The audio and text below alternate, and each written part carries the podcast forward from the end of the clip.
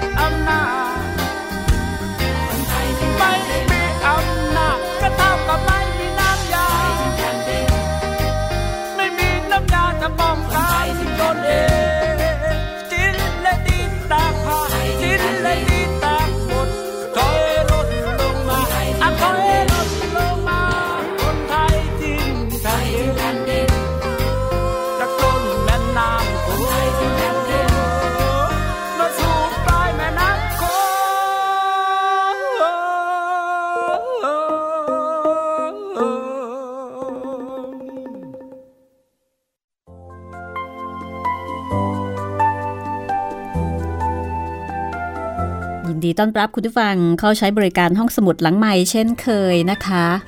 กับเรื่องราวความสนุกความตื่นเต้นและที่สำคัญค่ะการได้เรียนรู้วิถีของคนไทยจิตวิญญาณของคนไทยจากหนังสือของคุณสัญญาผลประสิทธิ์ที่ได้รับรางวัลจากมูลนิธิจอห์น เอฟ เคนเนดีประเทศไทยเมื่อปีสองพันห้าร้อยสิบหกในฐานะวรรณกรรมแต่งดีนี่เป็นนวนิยายอิงประวัติศาสตร์ในยุคที่คนไทยยังแบ่งเป็นแว่นแคว้นสิบสองแคว้นเช่นเดียวกับที่คนจีนก็เป็นเพียงแคว้นจิ๋นแคว้นซึ่งมีอำนาจในยุคนั้นร่วมยุคร่วมสมัยเดียวกับสามก๊กนะคะใครที่อ่านสามก๊กแล้วก็มาอ่านเรื่องนี้น่าจะต่อยอดกันได้แบบสนุกเลยทีเดียวค่ะเพราะว่าก็จะมีตัวละครบางตัวที่คาบเกี่ยวกันคนไทยทิ้งแผ่นดินวันนี้มาถึงตอนที่สามสิบห้าแล้วนะคะเรื่องราวก็กำลังเข้มข้นขึ้นเพราะว่าหลังจากที่คนไทยทำศึกชนะชาวจีนจนกระทั่งทำศึกแพ้ชาวจีนเพราะว่าขาดความสามัคคีและตอนนี้คนไทยก็ได้ทิ้งแผ่นดินเรียบร้อยแล้วแล้วก็มุ่งหน้าลงใต้เพื่อที่จะไปเสาะแสวงหาแผ่นดินใหม่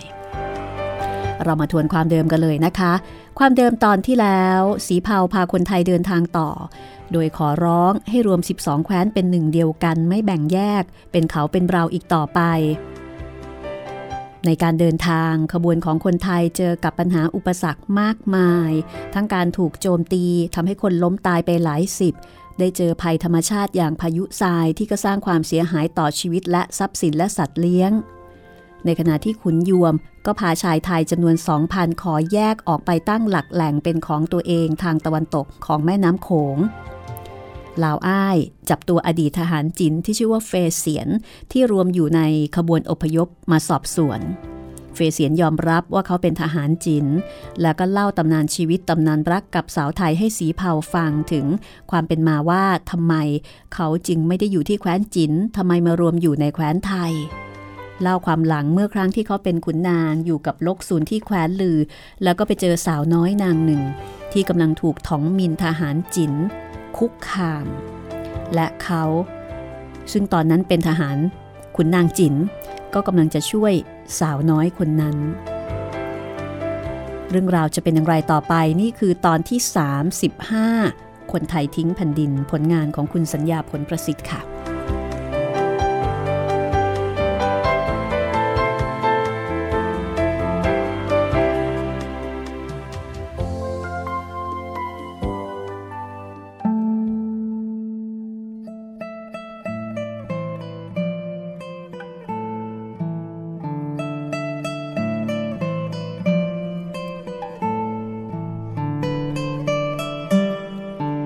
หญิงนั้นยังคงเดินต่อไปเมื่อมาพ้นผู้คนแล้วถองบินก็เริ่มเดินอย่างรวดเร็วเฟเซียนก็คิดว่าถ้าจะให้จิ๋นหนุ่มผู้นี้เข้าไปถึงนางได้แล้วเขาก็คงจะบังคับนางด้วยดาบแล้วถึงเวลานั้นเขาก็จะช่วยนางไม่ได้เมื่อถองบินเดินเร็วนางก็เดินเร็วเมื่อถองบินวิ่งผู้หญิงไทยคนนั้นก็วิ่งถองบินยิ่งใกล้เข้าไปเฟเซียนก็ยิ่งวิ่งตามนางวิ่งเข้าไปในสวนหนึ่งดูเหมือนว่านางจะชำนาญในทางเดินของสวนนั้นซึ่งต่อมาเฟเซียนก็รู้ว่าเป็นสวนของนางเองท้องมินติดตามนางเรื่อยไปสวนนั้นลึกพอสมควรนางคงจะเห็นเฟเซียนตามไปนางก็เลยวิ่งวนไปตามหมู่ต้นไม้จนในที่สุดก็มาแอบที่หลังของเฟเซียนเมื่อท้องมินเห็นเฟเซียนก็ชะงักเฟเซียนสู้ไปหากินที่อื่นไม่ดีกว่าหรืออย่ามายุ่งกับเรื่องของข้าท้องมินมีฝีมือดาบเป็นที่คลั่นคล้ามของทหารจีนทั่วไปแล้วก็รู้กันทั่วไปอีกว่าเขามีความโอหังพอๆกับฝีมือการใช้อาวุธเป็นคนเลวแล้วก็เป็นคนเก่งน่ากลัวตรงนี้แล้วก็เป็นคนที่ชอบลวนลามหญิงไทยและเมื่อใดที่ทำก็จะไม่มีใครกล้าขัดขวางเพราะว่าเกรงในฝีมือของเขาเมื่อใดที่เขาไปที่ตลาดนัดของคนไทย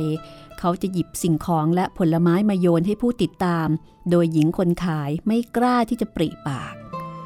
และถ้าท้องมินมีอารมณ์สนุกและได้เห็นหญิงไทยเจ้าของร้านมีหน้าอกที่สะดุดตาเขาก็จะล่วงเกินหญิงนั้นแล้วบริวารของเขาก็จะหัวเราะกันเป็นที่สนุกสนาน ส่วนเฟเสียนนั้นถ้าถามถึงฝีมือก็พอจะอวดได้มิใช่ฝีมือในการต่อสู้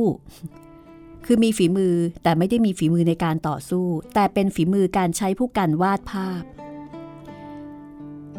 การที่เฟเสียนเข้ามาอยู่ในที่เปลี่ยวลึกเข้ามาในสวนโดยไม่มีเพื่อนทหารติดตามมาเลยอาจจะเป็นโอกาสเป็นความเสี่ยงที่ทำให้เขาต้องมาทิ้งชีวิตไว้ที่นี่ก็ได้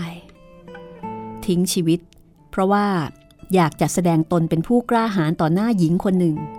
ซึ่งเขาเองก็ไม่เคยรู้จักมาก่อนคือถือว่าเสี่ยงมากเพราะว่าเป็นคนที่คือพูดง่ายๆว่าไม่ใช่คู่ต่อสู้ของทองมินสู้ไม่ได้แน่นอนเฟเสียนตอบทองมินไปว่าถ้าสูเรียกนางไปจากข้างหลังข้าได้ข้าจะไม่ยุ่งกับสูแต่ถ้านางยังแอบอยู่ข้างหลังข้าข้าก็ต้องคุ้มครองนาง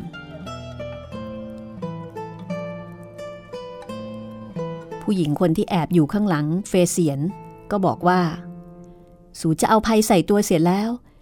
สูสู้เขาได้หรือคำพูดของนางทำให้เลือดของเฟเสียนพุ่งขึ้นเขาดึงดาบออกจากฝักแล้วก็บอกทองมินว่า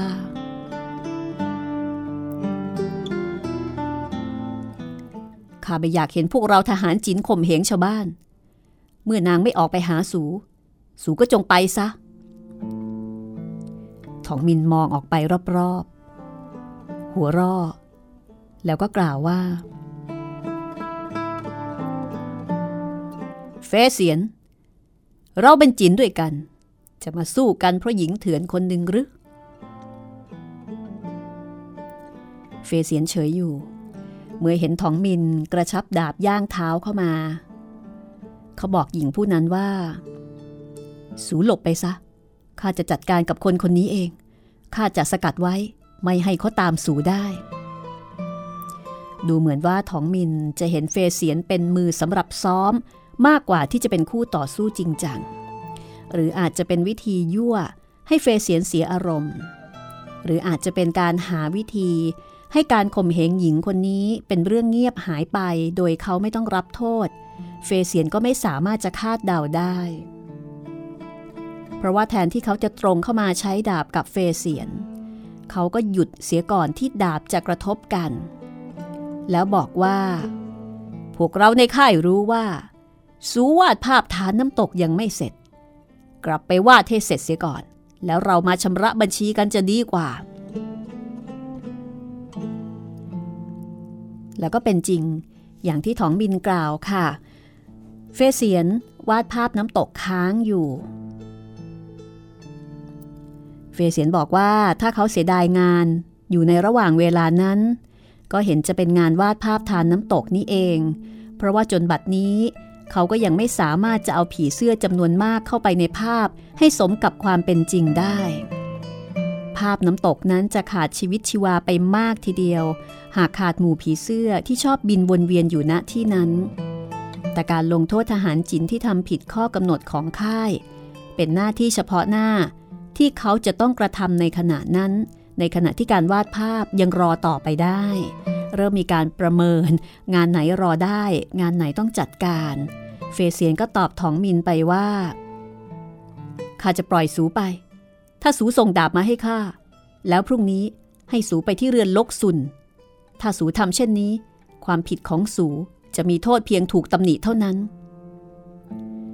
ปรากฏว่าทองมินส่งดาบมาให้ตามที่เฟเสียนบอกแต่ส่งมาด้วยการฟันอย่างแรงพร้อมกับกล่าวว่าเมื่อสูอยากจะถูกฝังที่นี่ข้าก็จะจัดการให้ท้องมินสูงใหญ่กว่าเฟเสียนกำลังดาบของเขาก็แรงแต่ว่าที่นั่นมีต้นไม้ขึ้นอยู่ทั่วไปแล้วก็ขึ้นชิดกันท้องมินใช้ดาบด้วยการเหวี่ยงและด้วยการฟันมากกว่าด้วยการแทงจึงมีความไม่สะดวกอยู่บ้างในการใช้ฝีมือต้นไม้มากมายก็เป็นประโยชน์ในการช่วยทำให้เฟเสียนหลบหลีกดาบของทองมินและตั้งแต่มาอยู่ในเมืองลือความสวยงามของแคว้นนี้กับความรักในการวาดภาพทำให้เฟเสียนได้ปีนป่ายไปณที่ต่างๆ ภูสิบเก้ายอดและป่าหินอันประหลาดของแคว้นไทยเป็นที่เสริมความอดทนและความประเปรียวให้กับเขาเขาจึงไม่เสียเปรียบท้องมินเกินไปนักทั้งคู่สู้กันอยู่ที่นั่นทุกครั้งที่ท้องมินเวียงดาบมาดูเหมือนว่าจะต้องมีแขนงไม้หรือว่ากิ่งไม้ถูกตัดปลิวว่อนด้วยคมดาบเฟเสียนถอยจากต้นไม้ต้นหนึ่งไปยังอีกต้นหนึ่งที่เขาจะทำให้ท้องมินถอยหลังไปได้นั้นก็เฉพาะในจังหวะที่เขาหลบไปอยู่หลังต้นไม้และพุ่งปลายดาบออกไปเขาเองหากทำได้ก็ไม่ได้คิดที่จะทำให้ท้องมินถึงแก่ความตายคือไม่ได้กะเอาถึงตายเขาต้องการเพียงปลดอาวุธของท้องมินแล้วก็นำตัวท้องมินไปขึ้นศาลแต่ท้องมินไม่ได้คิดเช่นนั้นท้องมินรบแบบเอาเป็นเอาตายคือสู้แบบเอาเป็นเอาตายกะที่จะฝังเฟเสียนเอาไว้ในที่เปรี่ยวเพราะว่าถ้าเฟเสียนรอดไปได้เขาก็จะไม่พ้นจากการถูกกล่าวหาว่าใช้อำนาจข่มเหงหญิงไทยท้องมินก็โหมดาบฟาดฟันหนักขึ้นเห็นได้ชัดว่างานนี้เฟเสียนมีฝีมืออ่อนด้อยกว่าบางครั้งปลายดาบก็เฉี่ยวผ่านหน้าเฟเสียนไปบางครั้งเขาก็ฟาดดาบลงมาหมายจะผ่าร่างของเฟเสียนออกเป็นสองเสียงแต่ถึงแม้ว่าเฟเสียนจะไม่สามารถใช้ดาบต่อท้องมินได้มากนักแต่ความที่เคยชินกับการกระโดดขึ้นลงตามภูต่างๆที่มีตะโขดหินทำให้เฟเสียนสามารถที่จะหลบหลีกคมดาบของท้องมินได้ดีพอใช้สู้ไม่ได้แต่ก็ไม่เป็นอะไรสู้ไม่ได้แต่หลบได้ดูเหมือนการต่อสู้ของเขาและท้องมินจะวนไปรอบๆโดยอาศัยต้นไม้ช่วยกำบังตัวแต่ต้นไม้ก็ไม่ได้เอื้อเฟื้อเสมอไปท้องมินฉลาดพอที่จะใช้พื้นที่ให้เป็นประโยชน์สักครู่หนึ่งเขาใช้ดาบดันให้เฟเสียนถอยไปทำให้เฟเสียนถอยไปประทะต่อไม้เฟเสียนหงายหลังท้องมินใช้สองมือฟาดดาบลงมาเพื่อที่จะผ่าร่างของเฟเสียนออกเป็นสองซีกเฟเสียนพลิกกายพ้นคมดาบไปได้แบบฉิวเฉียดแล้วก็แงนมองท้องมินที่ยืนตระหง่านเหนือตัวเขาคราวนี้ท้องมินเงื้อดาบเป็นครั้งที่สองด้วยดวงตาที่ลุกโพลงปากที่เสแยะเหมือนกับกำลังรวบรวมกำลังมาที่แขนทั้งสองข้างของเขาแต่ก่อนที่ท้องมินจะฟาดดาบลงมาเฟเสียนก็เห็นไม้ท่อนหนึ่งเวียงไปที่กกหูของท้องมินร่างอันสูงใหญ่นั้นเซไปเหมือนคนเมาแล้วจากนั้นก็ฟุบลงไปผู้หญิงไทยคนนั้นมาอยู่ข้างหลังเฟเสียนอีกครั้งหนึ่งพร้อมกับท่อนไม้ในมือที่นางใช้เวียงไปที่กกหูท้องมินนางไม่ได้หลบไปตามที่เฟเสียนสั่งท้องมินพยายามที่จะทรงตัวแต่สมองของเขาไม่ไหวซะแล้วนะคะเขาควบคุมสมองไม่ได้แล้วเวลานี้ถ้าเฟเสียนจะฟันท้องมินให้ตายเสียที่นั่นก็สามารถจะทำได้ทำได้ง่ายด้วยเฟเสียนเข้าไปยืนอยู่เบื้องหน้าท้องมินเหมือนที่ท้องมินยืนอยู่เบื้องหน้าของเฟเสียนเมื่อครู่ก่อนเวลาเพียงไม่กี่นาทีสถานการณ์พลิกเปลี่ยนเป็นตรงกันข้ามแววตาของท้องมินซึ่งเมื่อสักครู่มีแต่ความเก่งกล้าบัดนี้มีแต่ความหวาดกลัวเหมือนลูกหมาที่จะถูกตีความยิ่งใหญ่หมดสิ้นไป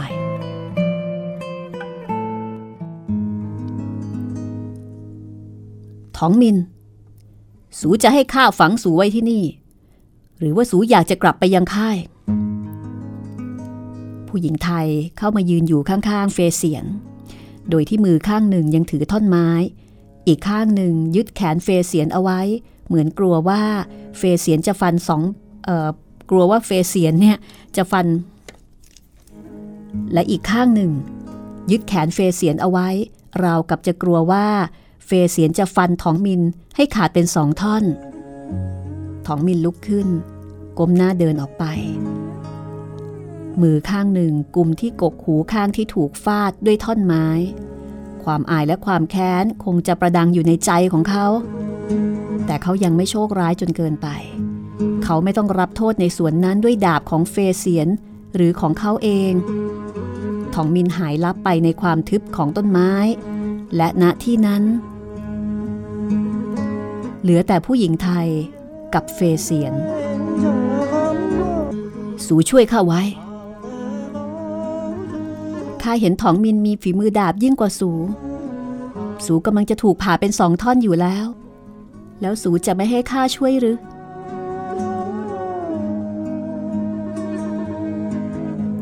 สู่กลับไปได้แล้วแต่ก่อนจะไปข้าต้องรู้ชื่อและที่อยู่ของสู่ข้าจะกล่าวโทษถองมินสู่ต้องมาเป็นพยานที่เรือนลกซุนด้วยข้าจะเป็นพยานคนหนึ่งข้าเป็นคนรู้เห็นจึงไม่อาจจะนั่งไต่สวนความผิดของถองมินได้หญิงนั้นบอกว่านางชื่อบัวคำอยู่กับแม่และพี่ชายที่ด้านตะวันออกของเมืองลือนางถามเฟเซียนว่าจะระงับเรื่องนี้ไว้ไม่ได้หรือเฟเซียนตอบว่าไม่ได้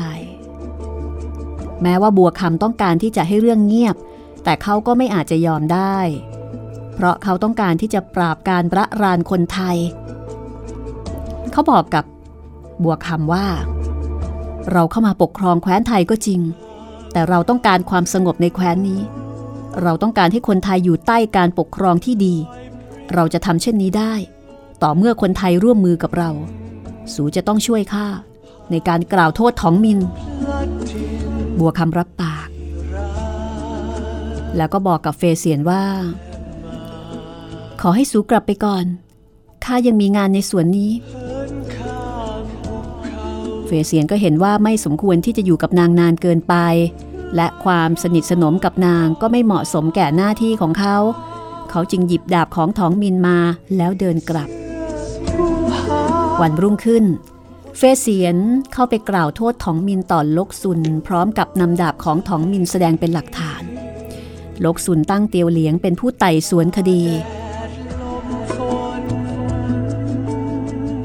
ดาบของถองมินที่ถูกพรากไปจากเจ้าของกลายเป็นพยานสำคัญสำหรับประกอบคำเบิกความของเฟเซียนกับของนางบัวคำถองมินไม่มีช่องทางที่จะแก้ตัวให้พ้นผิดเขาถูกจองจำโดยให้ทำงานหนักแล้วต่อมาก็ถูกส่งตัวกลับโลยางเขาควรจะได้รับโทษหนักทีเดียวเพราะนอกจากพยายามจะข่มเหงหญิงไทยแล้วเขายังพยายามฆ่าทหารจีนด้วยกันที่จะจับกลุ่มเขาแต่ว่าโจสิทธิ์ปลัดทัพส่งเขากลับไปโลยางเสียก่อนโดยอ้างว่าให้ไปรับโทษที่นั่นคำบอกเล่าของเฟเซียนยังไม่หมดแต่เพียงแค่นี้เดี๋ยวกลับมาฟังกันต่อค่ะ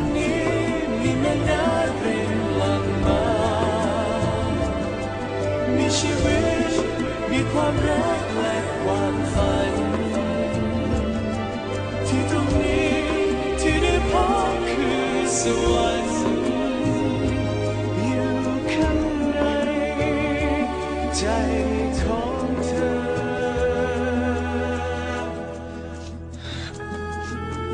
ดินแดนทางใต้พวกเจ้าจงลงไปถึงทะเลยังมีแผ่นดินว่างอยู่พวกเจ้าจงพาคนไทยที่เหลืออพยพไปที่นั่นถึงแม้มันจะแสนลำบากยากเข็ญแค่ไหนแต่ที่นั่นพวกสู่สามารถกำหนดชะตาของสู่เองได้คนไทยต้องมีอิสระคนไทยต้องมีเผ่าพันธุ์แต่จงอย่าท้อใจที่คนไทยรวมตัวกันไม่ได้ข้าอยู่ที่นี่อยู่เป็นเสื้อเมืองให้คนรุ่นต่อรุ่นรู้ว่าเราเคยปกครองที่นี่เพราะขาดความสามัคคีจนจนต้องทิ้งแผ่นดินหนีที่ตรงนี้มีแม่น้ำรินหลั่งมามีชีวิตมีความรักและความฝันที่ตรงนี้ที่ได้พบคือสวรรค์ใจของเธอด้วยปีกแห่งฝันพาฉัน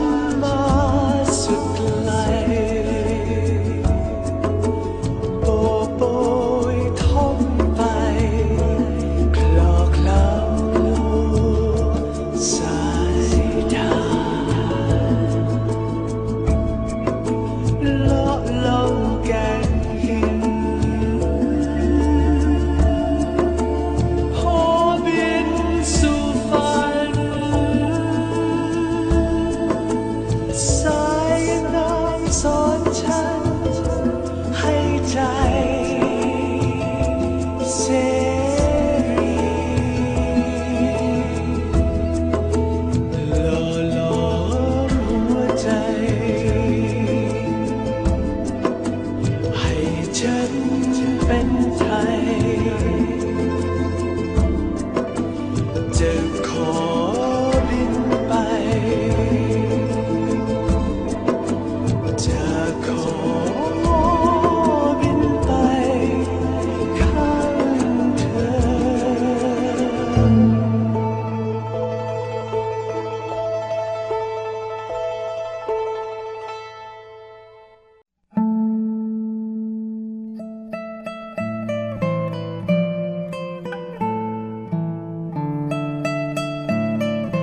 มาฟังคำบอกเล่าของเฟเสียนกันต่อนะคะ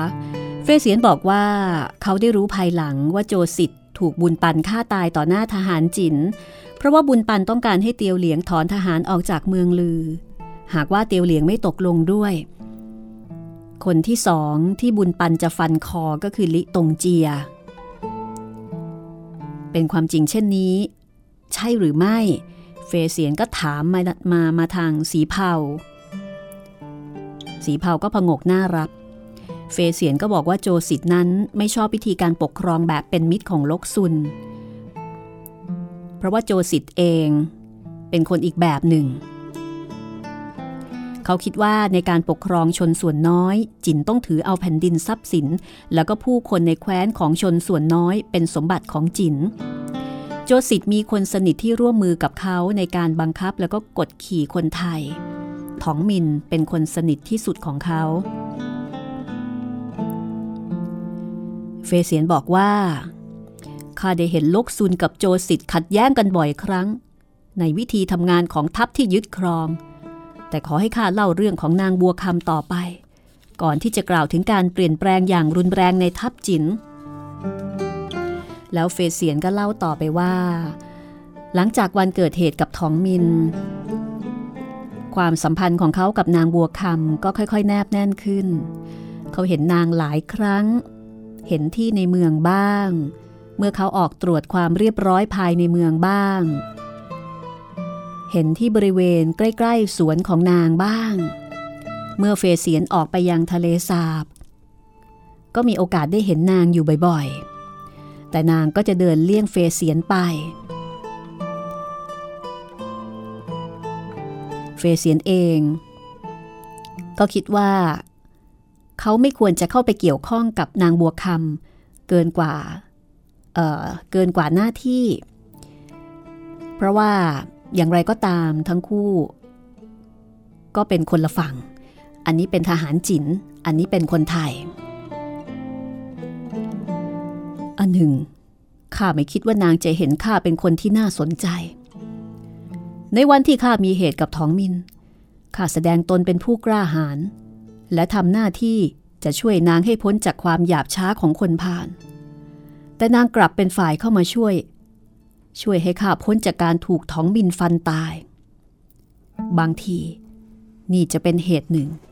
ที่ทำให้ข้าอดไม่ได้ที่จะคิดถึงน้ำใจของนางที่มีต่อข้าข้าเป็นคนโสดออกมาจากโลยางโดยไม่มีความห่วงใยอยู่เบื้องหลังความคิดถึงพี่น้องและพ่อแม่มีอยู่เป็นธรรมดาแต่พวกเขาเหล่านั้นสุขสบายอยู่ในฐานะอันมั่นคงของเขาความคิดถึงนางทำให้ข้าออกไปยังทะเลสาบบ่อยครั้งด้วยความหวังว่าบางทีอาจจะได้พบนางแล้วเราก็จะได้พูดคุยกันและอาจจะได้เดินไปด้วยกันตามบริเวณนั้นในความพยายามเหล่านี้ข้าไม่ได้พบนางทำให้ข้ารู้สึกว่าข้าอยู่ในความเพ้อฝันมากไปเสียแล้วข้าจึงหันหลังกลับไปเขียนภาพอีกครั้งหนึ่งโดยเอาแผ่นภาพทานน้ำตกที่วาดค้างไว้ไปวาดต่อแต่บัดนี้แทนที่ข้าจะนำผีเสื้อหลากสีเข้าไปอยู่ในภาพนั้นในภาพกลับมีหญิงนางหนึ่งพร้อมกับตะกร้าแตงกวาโดดไปโดดมาบนก้อนหินข้ามทานน้ำตกและหญิงนั้นก็คือบัวค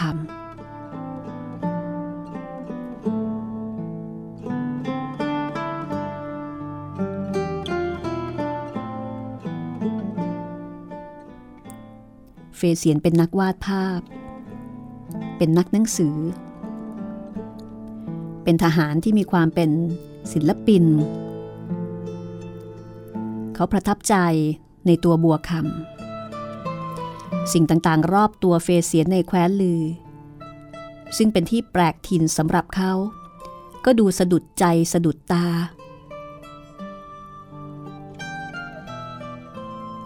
แคว้นไทยก็เป็นแผ่นดินที่มีความงามเป็นเลิศเฟเสียนมาจากดินแดนอื่นเขาเป็นชาวจินแต่ก่อนนั้นเขารู้สึกว่าความงามที่ล้อมรอบนี้เป็นสมบัติเฉพาะของคนไทยไม่ใช่ของเขาสักวันหนึ่งเขาจะต้องกลับไปยังโลยางแต่ว่านับตั้งแต่เฟเสียนกับบัวคำเริ่มมีความสัมพันธ์ที่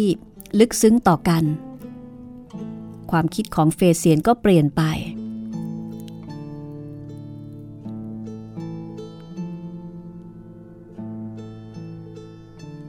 ตอนนี้ไม่ว่าเฟเสียนจะไปที่ใดเขารู้สึกว่าผืนแผ่นดินรอบๆเขาทั้งใกล้และไกลเป็นสิ่งใกล้ชิดกับชีวิตของเขา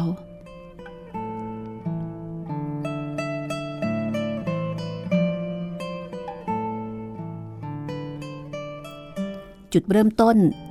ที่ทำให้ทั้งคู่เข้าอกเข้าใจกันแล้วก็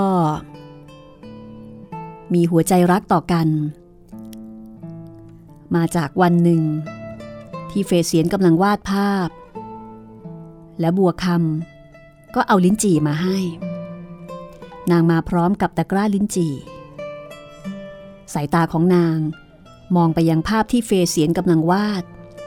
นางยื่นลิ้นจี่พวงหนึ่งมาให้เขานางเห็นว่ามีภาพของนางปรากฏอยู่ในภาพวาดของเฟเสียนนางไม่จำเป็นจะต้องฟังคำจากเฟเสียนเลยว่าเฟเสียนมีความในใจอย่างไรต่อนางหนึ่งรูปพูดได้มากกว่า หนึ่งพัน คำภาพที่เฟเสียนวาดทำให้บัวคำได้เห็นความในใจของเฟเสียนและหลังจากนั้นทั้งคู่ก็มีความเข้าใจต่อกันโดยไม่ต้องใช้คำพูดใดๆตอนนี้เฟเสียนรู้สึกว่าตัวเขาเองนั้นไม่ได้เป็นคนแปลกหน้าสำหรับดินแดนแห่งนี้อีกต่อไปบัวคำทำให้เขาเป็นสุขในแคว้นไทยเขาเต็มใจที่จะอยู่ในเมืองลือไปตลอดชีวิตอันที่จริงแล้วก็มีทหารจีนหลายคนแต่งงานกับหญิงไทยซึ่งลกซุนก็ถือว่าเป็นเรื่องธรรมดาการมีคู่ครองเป็นเรื่องส่วนตัวของแต่ละคนเฟเสียนเองตั้งใจจะแต่งงานกับบัวคำถ้าเขากลับไปโลยางเขาจะต้องแต่งงานกับหญิงในครอบครัวที่มีฐานะการแต่งงานของเขาที่นั่นจะต้องเป็นการแต่งงานระหว่างฐานะกับฐานะแต่ที่แคว้นไทยนี้หญิงชายมีอิสระในการเลือกคู่แต่เขาเองก็ยังไม่เคยเอ่ยปากกับบัวคำเพราะว่ายังเป็นเวลาที่เร็วเกินไปเวลานั้นมีหนุ่มไทยชื่อลือสาติดพันนางอยู่แต่ว่าดูเหมือนหนุ่มไทยนี้จะเสียเปรียบเขาเพราะว่าบางครั้งเขาต้องเดินทางไปค้าที่ทิเบตเป็นเวลาแรมเดือนเขามีโอกาสที่จะพบกับบัวคำมากกว่าเอ่อลือสาเมื่อทั้งคู่มีเวลาอยู่ด้วยกันทั้งคู่ก็จะตระเวนไปในที่หลายแห่งบางครั้งเฟเสียนก็จะไปเขียนรูปโดยมีบัวคำไปด้วยมีอยู่รูปหนึ่งที่มีบัวคำยืนอยู่หน้าน้ำตกที่พร่างพรูลงมาบนลาดผาหินอ่อนนางชูมือทั้งสองเหนือหัวเหมือนจะชวนเชิญให้สายน้ำพัดพามายังร่างของนางนางเผยร่างส่วนบนของนางชาวจีนพูดกันว่าการที่คนไทยไม่ขวยเขินในการเปิดเผยร่างทั้งชายหญิงนั้นเพราะว่าคนไทยยังไม่ไกลจากความเป็นคนป่าแต่เฟเสียนคิดว่านี่เป็นความคิดของผู้ที่มีจิตใจที่ผิดปกติยิ่งกว่าของผู้มีจิตใจอย่างผู้เจริญการที่บัวคำเปลือยร่างเล่นอยู่กับน้ำตกแล้วก็ปล่อยให้เขาเขียนภาพของนางนั้นไม่มีอะไรในกิริยาที่แสดงว่านางกำลังทำในสิ่งที่ผิดปกติแต่ในที่สุดเขาก็ต้องละทิ้งภาพวาดทั้งหมดที่วาดเอาไว้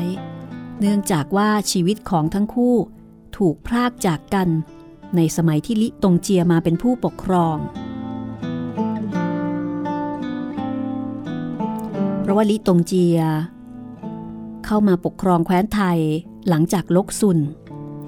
ซึ่งทั้งคู่มีนโยบายที่แตกต่างกันราวฟ้ากับเหวลกซุนเป็นคนดีมีความเที่ยงธรรมมีความเมตตาแต่ว่าลิตงเจียเอ่อเป็นเรียกว่าเป็นขุนนางกังฉินเป็นคนโหดร้ายเป็นคนโลภเป็นคนงก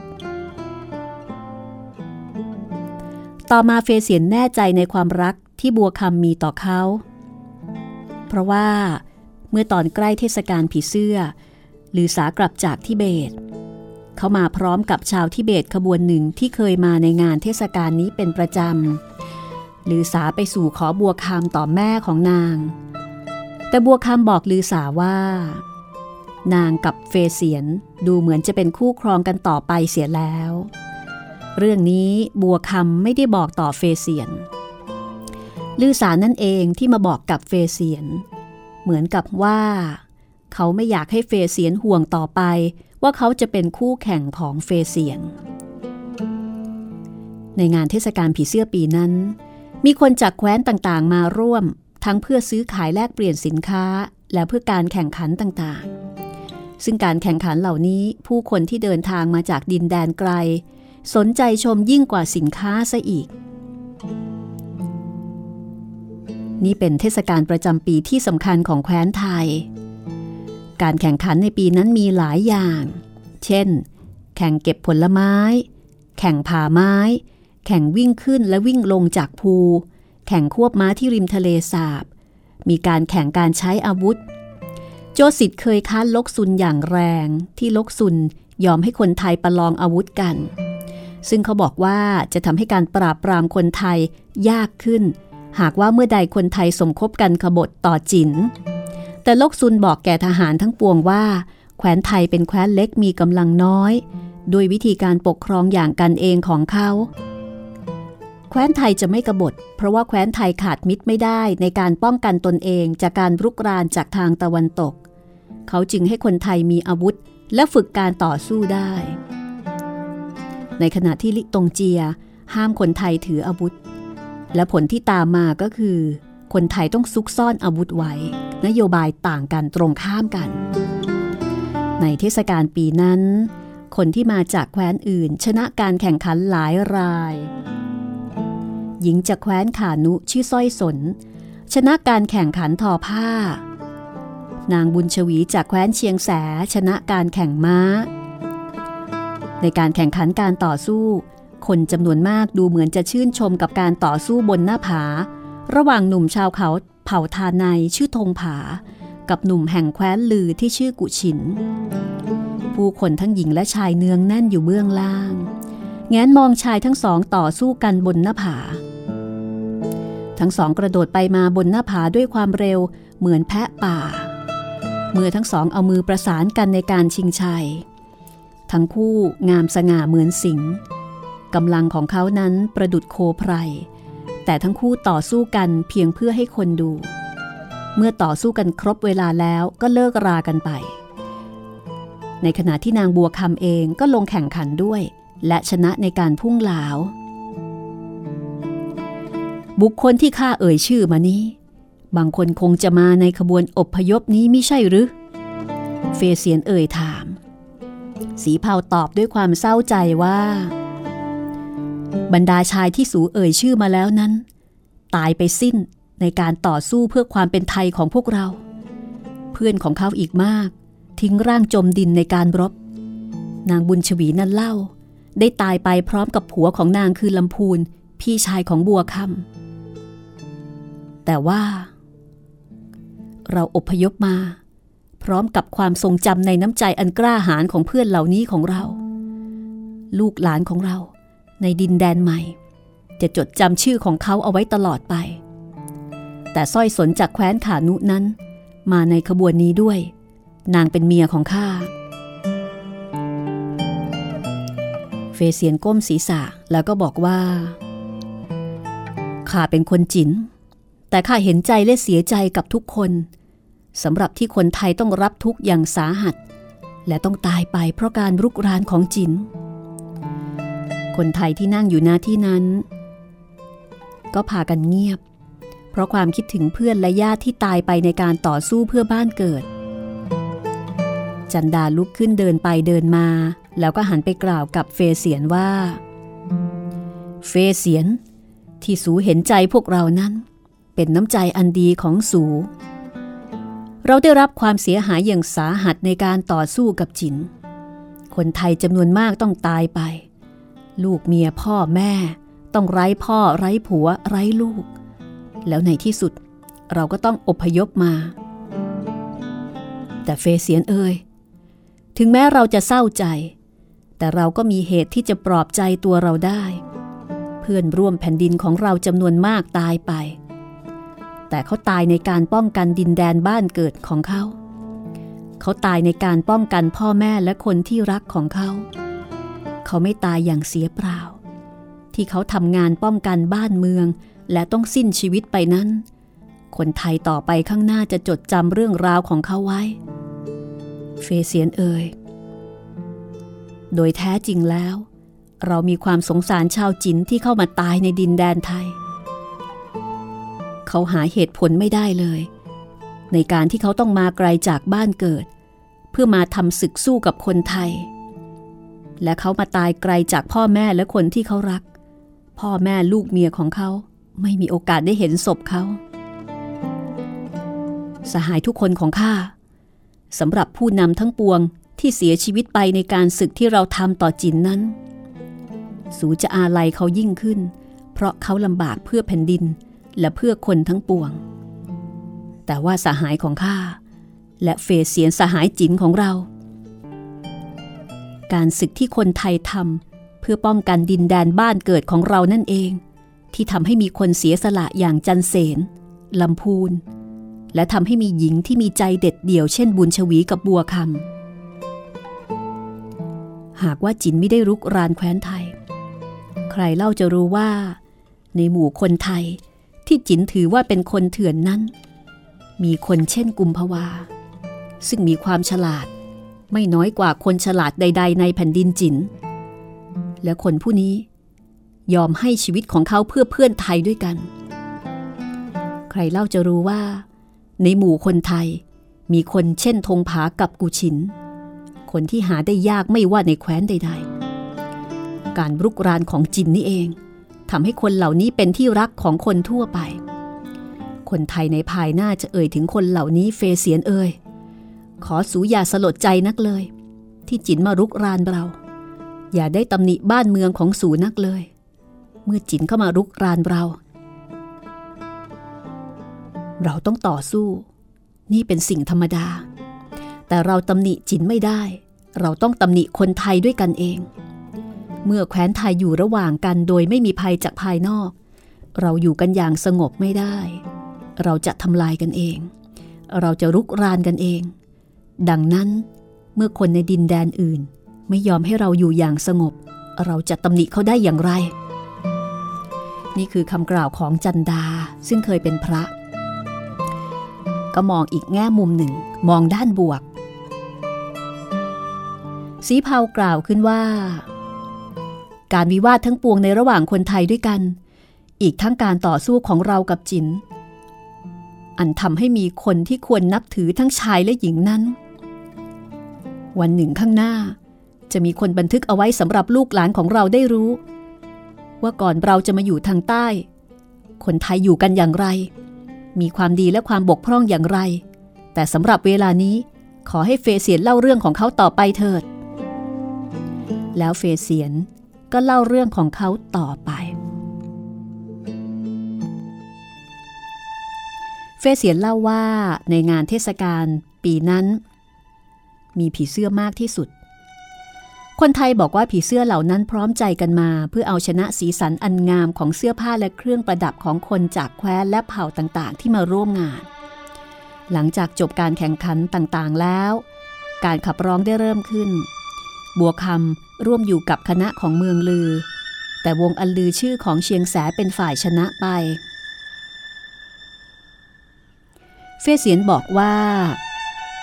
งานนี้อาจจะถือเป็นเรื่องธรรมดาของคนไทยแต่ถือเป็นเรื่องประหลาดของชาวจินคือว่าในการแข่งขันของหญิง ไม่ว่าในการพุ่งเหลาที่บัวคำชนะการยิงธนูหรือการวิ่งเก็บผลไม้ที่หญิงไทยเข้าแข่งขันหญิงไทยจะเปิดเผยส่วนบนของร่างกายซึ่งในแผ่นดินจินจินไม่ทำเช่นนั้นนี่เป็นของแปลกของชาวจินข้าเองได้ยินนายทหารจินที่ยืนข้างเคียงพึมพำชมอกของบัวคำเมื่อนางอยู่ในอาการพุ่งเหลาข้าจึงบอกเขาว่านางนั้นเป็นคนรักของข้าทหารจินคนนั้นจึงได้เงียบไม่พึมพำอีก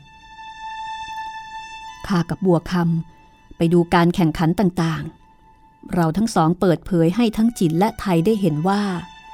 เราจะเป็นคู่ครองกันและในงานนั่นเองข้าบอกบัวคำถึงความประสงค์ของข้าที่จะอยู่ในแคว้นลือกับนางตลอดไปนางยินดีแล้วเราก็พูดกันถึงเรื่องการแต่งงานของเราข้าไปบอกลกซุนในเรื่องนี้เขายินดีกับข้าและรับจะเป็นผู้ใหญ่ให้ข้าในวันที่จะไปรับเจ้าสาวมายังเรือนหอในวันแต่งงานส่วนลำพูนพี่ชายของบัวคำและแม่ของนางก็เต็มใจให้เราเป็นผัวเมียกันจากนั้นทั้งคู่ก็ลงมือสร้างบ้านที่จะอาศัยอยู่ด้วยกันหลังแต่งงานแต่ว่าชีวิตของทั้งคู่ก็มีอันต้องผันแปรไปทั้งคู่ต้องพรากจากกันโดยไม่มีโอกาสได้เข้าไปอยู่ในบ้านหลังนั้นบัวคำไปสู่ความตาย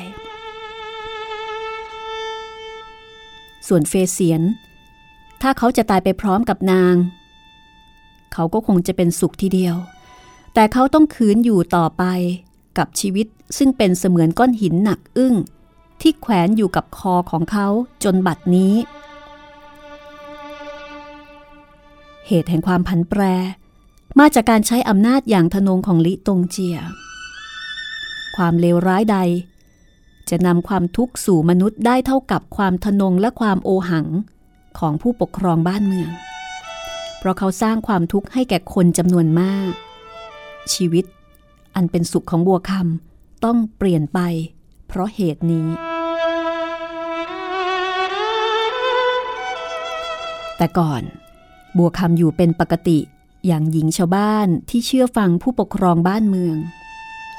บัดนี้ชีวิตของนางต้องเปลี่ยนจากการเป็นหญิงที่สงบเจียมตัวกลายเป็นหญิงที่หันไปร่วมในการต่อต้านอำนาจของผู้ปกครอง hey. คำบอกเล่าของเฟเสียนยังมีต่อนะคะ hey. ติดตามได้ในตอนหน้าตอนที่สามสิบหกกับตำนานรักของหนุ่มทหารจินกับหญิงสาวจากแคว้นไทย hey. นี่คือคนไทยทิ้งแผ่นดินค่ะวรรณกรรมแต่งดีรางวัลของมูลนิธิจอห์น เอฟ เคนเนดีประเทศไทยผลงานของคุณสัญญาผลประสิทธิ์ห้องสมุดหลังใหม่นำมาเล่าให้คุณได้ฟังเพื่อการเรียนรู้ประวัติศาสตร์และจิตวิญญาณของความเป็นไทย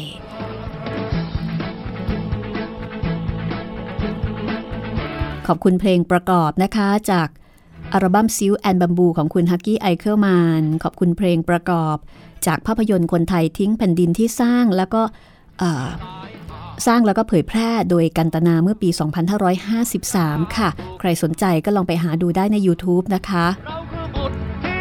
ฟังเรื่องราวจากหนังสือแล้วอาจจะประทับใจลองไปชมเป็นภาพดูค่ะเคยมีการสร้างเป็นภาพยนตร์แล้วแล้วก็ต้องบอกว่าชื่นชม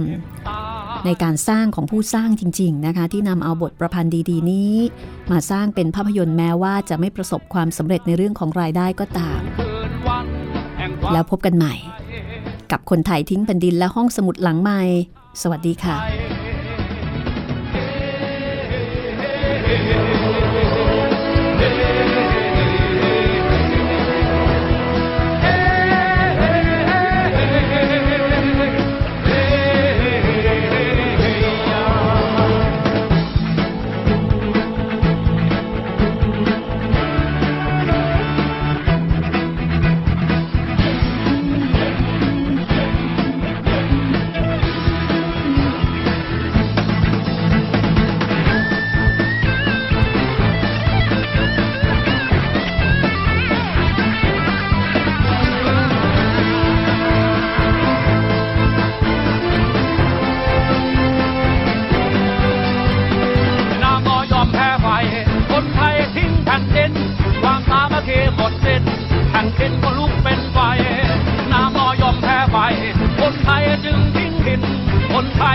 ผ่นดินคนไทยทิ้งแผ่นดินนางอยอมแพ้ไปคนไทยทิ้งแผ่นดินความสามัคคีหมดสิ้นแผ่นดินทะลุเป็นไฟนางอยอมแพ้ไปคนไทยจึงทิ้งถิ่นคนไทยทิ้งแผ่นดินคนไทยทิ้งแผ่นดินจากสายทานสู่ภูผาจากยอดหญ้าสู่เคหสถานเราคือบุตรธิดาสวรรค์มุ่งฝ่าฟันสู่วันแห่งไทยจากเกิดแก่เจ็บตายล้วนเป็นธรรมชาติลงทันเราต่างเดินทางในนิรันดร์สู่คืนวันแห่งความเป็นไทยสู่แผ่นดินของชนชาติไทย